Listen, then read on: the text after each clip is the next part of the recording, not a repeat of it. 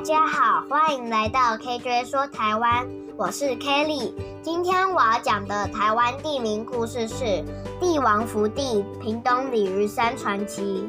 位于屏东县万丹乡的鲤鱼山，因形状像鲤鱼而得名。据说鲤鱼山正巧位在一个鲤鱼穴上，穴中住的一对千年鲤鱼精。康熙六十一年七月十一日，鲤鱼山第一次发生泥火山爆发，附近的居民都非常高兴。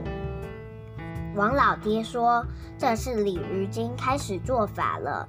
鲤鱼精是吉祥的动物，一定会带给我们幸运的。”曾叔叔进一步的补充说：“鲤鱼精出现，表示我们万丹这个地方将来会产生真命天子。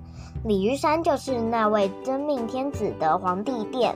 鲤鱼精让泥火山喷发出泥浆，目的是在做山运动。”要使鲤鱼山能够像大武山那般高峻雄伟，如此皇帝殿就可以稳如泰山。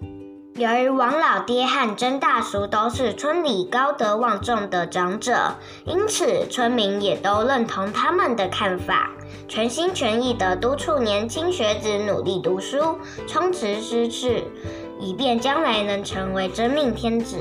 果然，过了几年，在永正元年六月二十六日，泥火山第二次爆发。当时，鲤鱼山的赤山岩一带红光满天，地面冲开二孔，黑色泥浆不断地冒出来。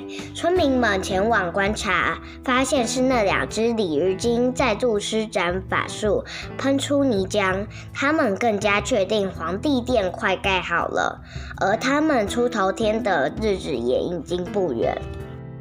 这时候正好一位乞丐经过，看到两只鲤鱼精在互相加油呼唤，使得泥浆不断地涌出，发出轰隆轰隆的巨大声响。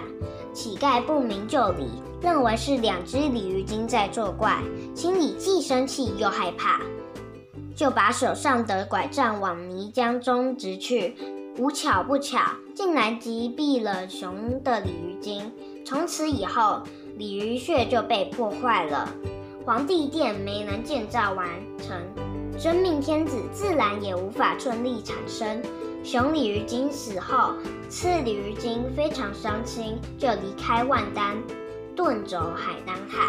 村民们知道后非常愤怒，将乞丐打了一顿，赶出村去，还立刻下了一个规矩，从此不准任何一个乞丐进入村里乞讨。光绪二十八年九月，鲤鱼山的泥火山再度爆发，连续好几天喷出泥浆。村民们传说是吃鲤鱼精回来了，因为思念雄与鲤鱼精，因此难过的喷出泥浆。此后，每当吃鲤鱼精思念他的伴侣时，就会再度喷发出泥浆。